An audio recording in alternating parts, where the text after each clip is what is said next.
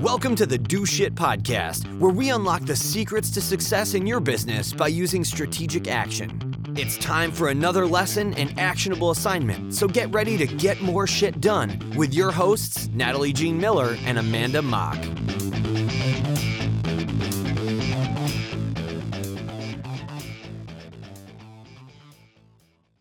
Hey, this is Natalie Jean, and Amanda Mock.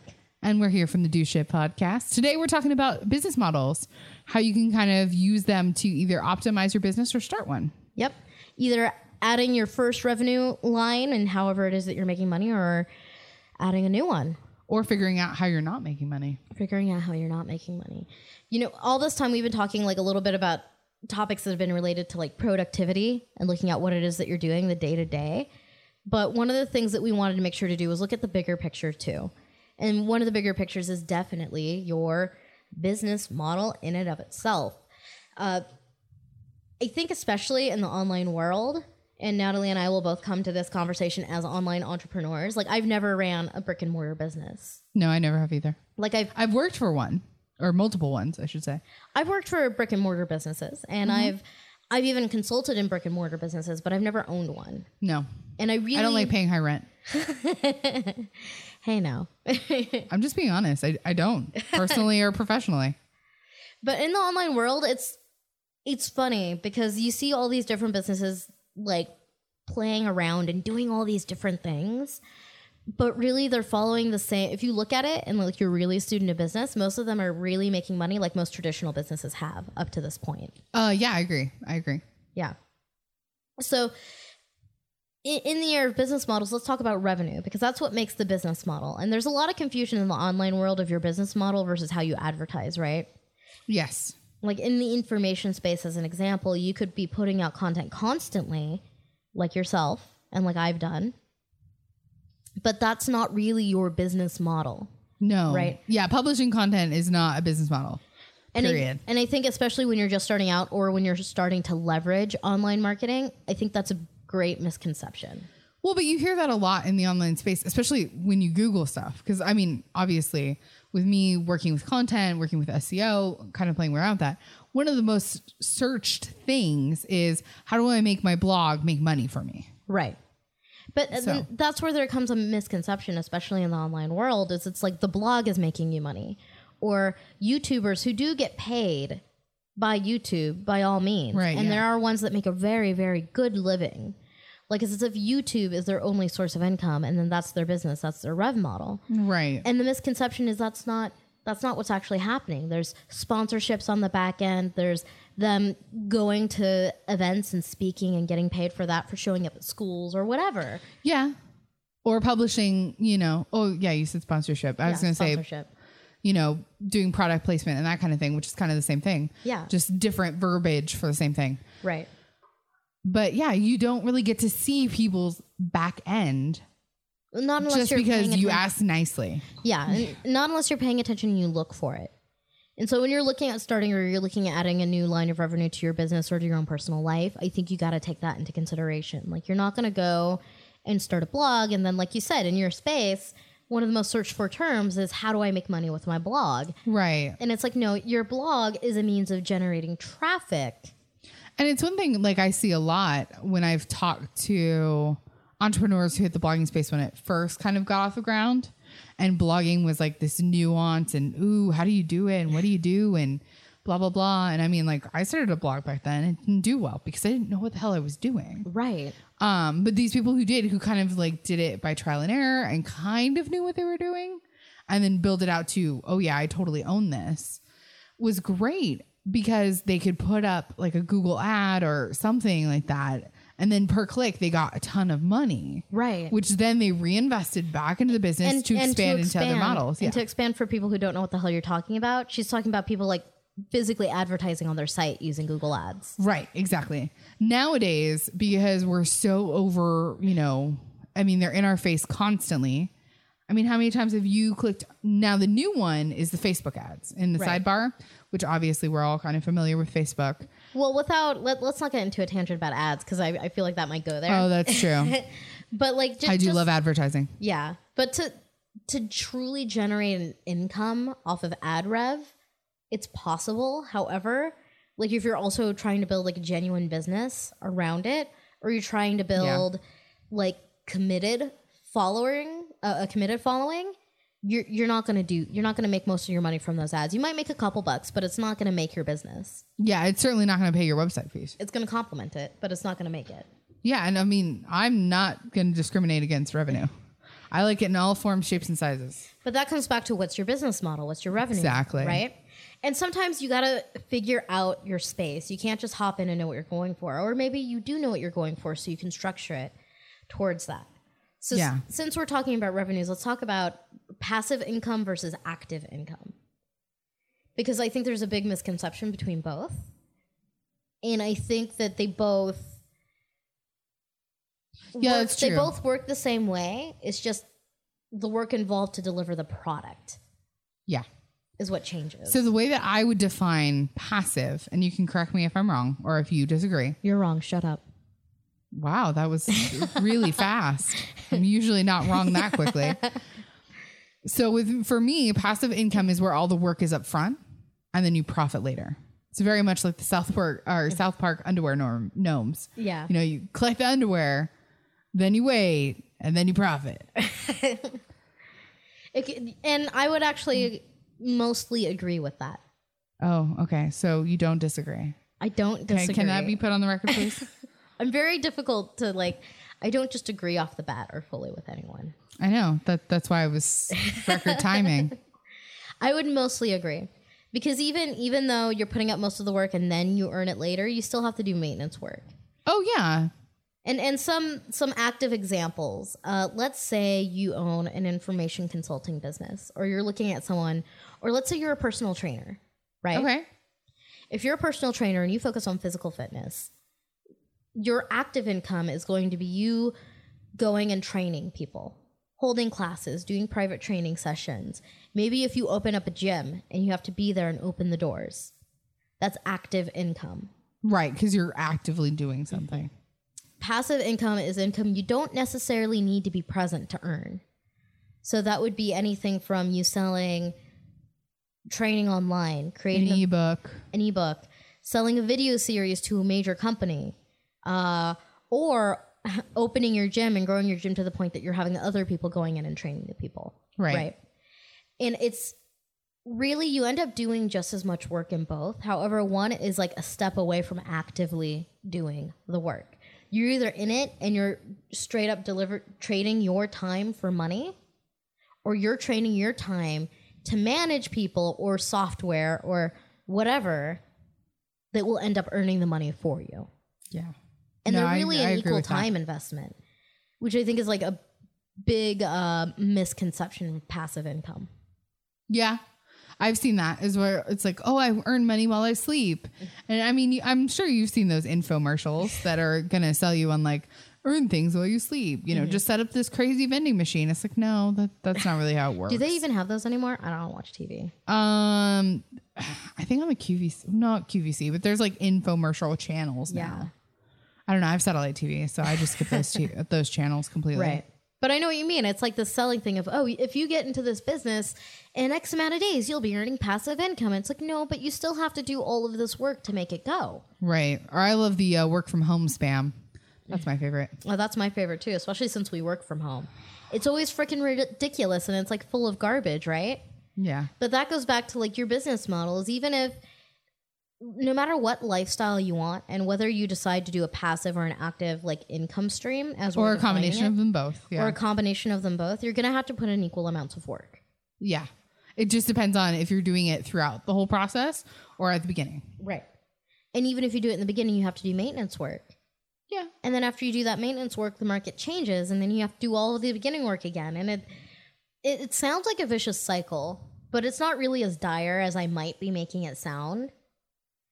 It's just that you're going to be working just as hard as if you were passive, as if you were uh, actively generating that income. Which So is why see. one business model isn't better than the other. Right. But then there also comes in like scalability, right?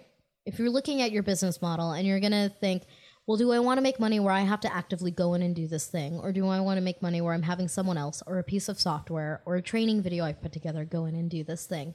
Which one would I rather have? Then when you're looking at your business model and you're trying to figure out what you would prefer to do, what would generate more income, what would be more sustainable, one of the things you got to ask yourself is what is the scalability of this? Yeah. Which is why just being a YouTuber and making that income or just having ad revenue on your site, there's not a lot of scalability to that unless you work solely on driving traffic. Right. The scalability comes in when you plug in additional revenue streams. Yeah, and I mean you can leverage things like social media or YouTube, for example, since you mentioned it. Right. But the sad thing about YouTube is it's the ADD. There's so many things to click on. Same thing with Facebook. There are so many things that you can click on inside that that you don't control that domain. You don't, but there are people who do make quite a bit of money on YouTube. Oh yeah. Yeah. I'm not saying that it's not doable. I'm just saying it's hard. And that's one of the things that you have to look at when you're analyzing your scalability, when you're analyzing your funnels for um, active or passive income to come into. you, Yeah, when you're deciding on what your business model should be or how you want to tweak or add to your business model. Like, let's say, like, if we're looking at scalability and we're talking about passive and active income, let's use a service based business as an example, right? Which one do you want to use? you want to use your business or mine? Let's go with yours. Let's be transparent. Mine? yeah. Okay, so Because I'm like, because we can pick from two. I only Yeah. have one. So, So- more options. Virtual Little Helper, like for those that are unaware, it's like a multi VA business and everybody's located in the US. And when I was looking at scalability when I first started, it was all about building a team that could do more for small, medium sized business owners, right? That's very vague and I don't have time to get into like the detailed description, but basically we make your business go, right? Like that's the concept. We'll help Yeah. you implement your marketing, we'll help you implement your customer You're the doers. We're the doers. We're not the strategic team right? So you come to us wanting U.S. based assistants that are going to get the that, with a team that's going to get the work done appropriately. Well, how is that scalable? On the surface, get more clients, hire more people. The end. The end. But really, you can't do that forever. I mean, like technically you, You can. Damn. totally my strategy. Technically, you can, but that does not a business model or a business plan make. And so, the way that we can build onto that is like we started servicing small to medium sized business owners, getting an hour or two of work here and there per associate, Which is the bonus to getting a VA. which is the bonus to getting a VA. But how can we scale that? How can we make that larger? Well, what we did is we did some market research. Like, we looked at what people were doing, and we saw that there were online companies basically functioning on autopilot that wanted companies like mine to completely handle their customer service from beginning to end. Right. And with those, we could hire one to two people full time a pop within my VA company.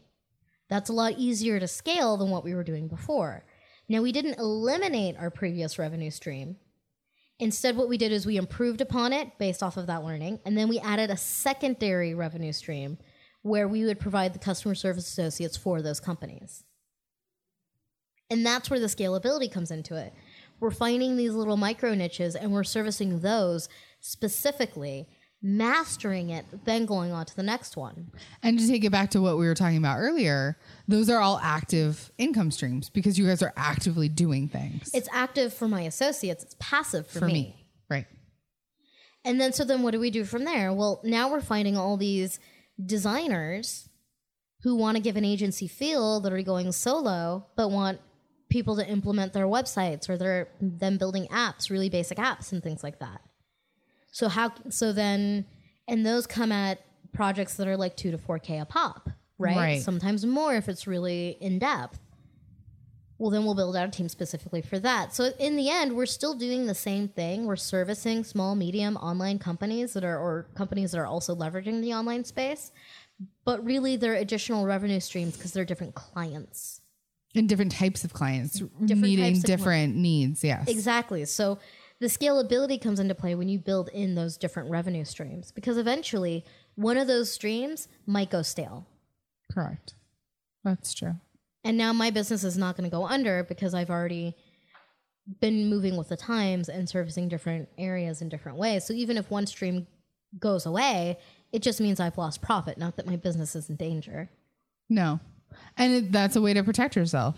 Right. because you'll ad- you'll keep adding additional income streams and if one dies off because it's not in demand anymore and the market changes Right. oh well that's a bummer okay move on to the next thing let's scale into another way let's grow in this way Which is why I think reviewing your business model pretty frequently, at least, if not more, at least once a year, is really important because marketplaces change.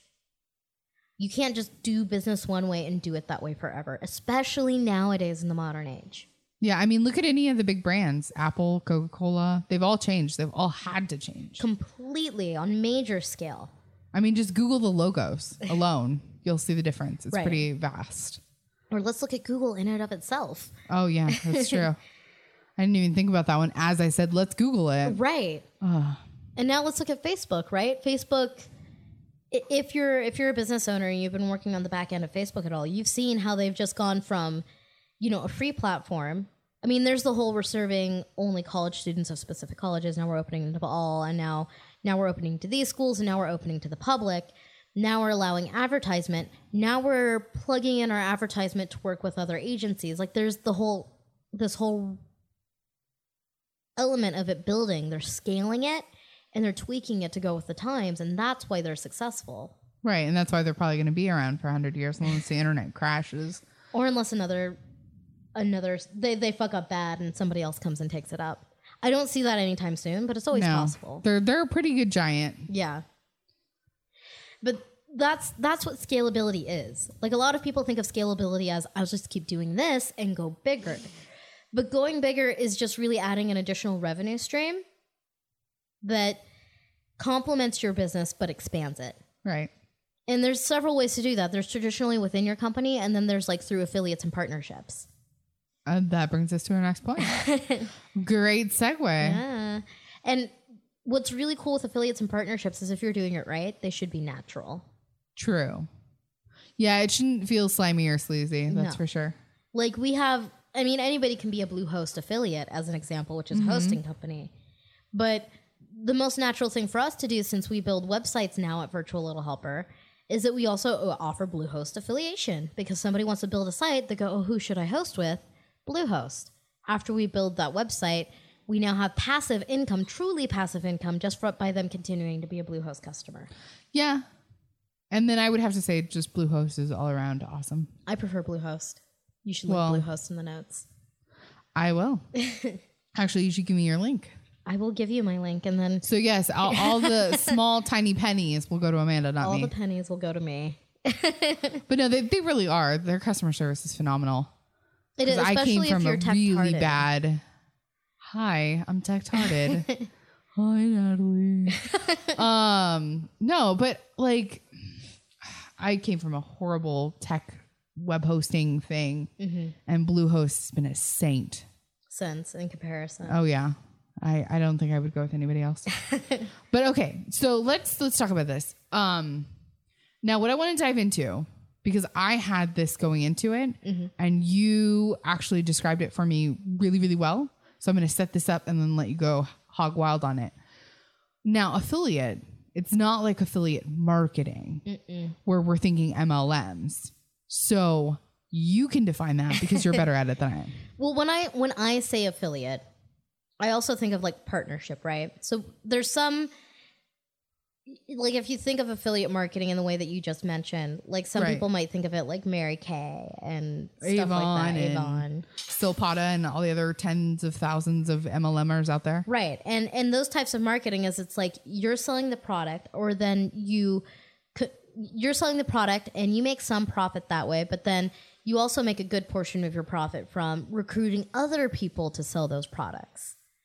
And I've known people, I've known several people who have made really really good money in that space. But that's not what I mean when I say affiliate marketing. I mean Right. something more along the lines of, "Hey, I have a partnership with Bluehost." And I really respect Bluehost. I do a lot of business with Bluehost, and it just so happens my my company makes websites, or I'm consulting with people who are putting out websites. And when they ask me what host they should go to, it makes sense for me to refer Bluehost because I already know, like, and trust them. And at the same time, I'm going to make a couple bucks at it. Yeah. But that also comes from not doing it in a sleazy way. Right. Plus, you're recommending something that you already use. I actively use it. I'm not. I didn't use Bluehost just so that I could say I use it for a referral. And this comes down to how genuine you are in your marketing, which people can see see Oh, through yeah. you when you're not genuine. Um, We're certainly no, not uh, con people. Right. So And so i if I'm actively using a product and I actively enjoy it and it just adds to my revenue stream and I'll tell people it's an affiliate link. I'll say, "Hey, I have an affiliate link and more often than not I can get a discount from it and and that benefits my business." But see, that also works on the flip side, right? You can add another revenue of income to your business by offering affiliate sales. Like my virtual little helper, we can go to business consultants and say, "Hey, you know, you've used our services, you know and love them. If we give anybody who starts working with us uh, a 20% discount and then you get an X amount of kickback every single month for as long as they work with us, then it's a win win. You get to refer Right. a product you love and then we benefit from it. and they get passive income on the side. and they get passive income on the side. So you can use that to plug in an additional revenue model to your business. oh, completely. Yeah. And it also allows you to find qualified leads too. It really if does. you know Susie Q is referred to you, then by all means you can take it a lot more seriously than Joe Schmo who just knocked on your door. But if Susie Q keeps sending you a lot of really terrible re- referrals, you can tell her she's no longer an affiliate. also true. So let's go to um, we're talking about business models in general, and we haven't been too specific. Let let's give a good call to action for what we'd like people to focus on today if they're looking at their business. And I think what they should do is an overall business model review. okay. I think it's really easy, especially in the online entrepreneur space, uh, and especially if you're hustling and you're just trying to get your business off the ground, to accidentally take on too many revenue streams or to work on too many revenue streams at once.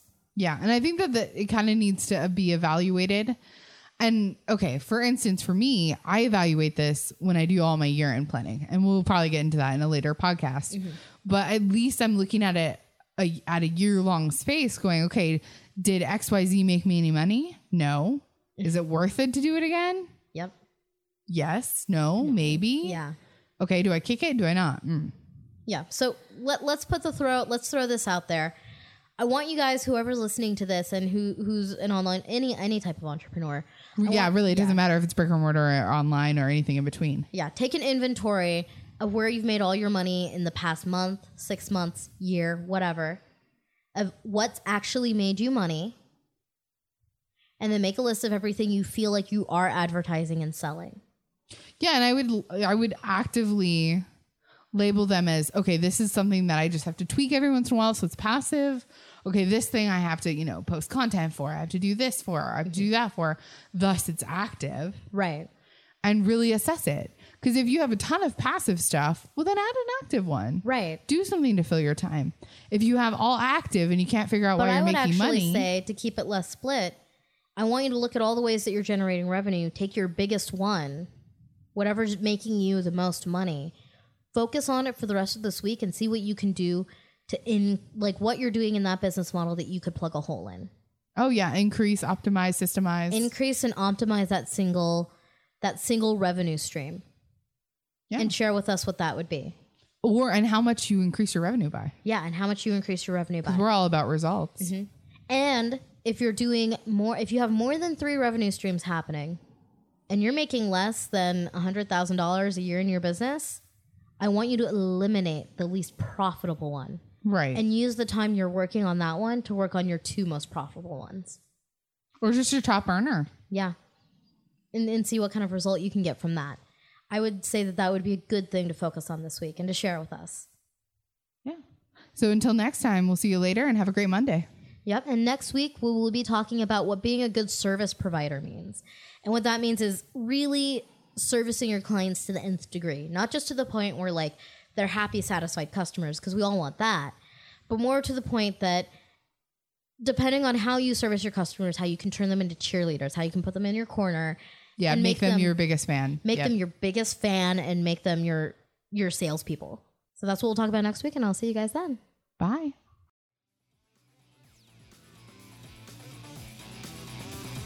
Thanks for listening to this episode of the Do Shit Podcast. Now it's time to take action. Natalie and Amanda have put together an exclusive Facebook group to help you grow your business even faster and get more shit done. Ready to join? Head to the website at doshitpodcast.com and sign up. Thanks again for listening, and we'll talk to you next time.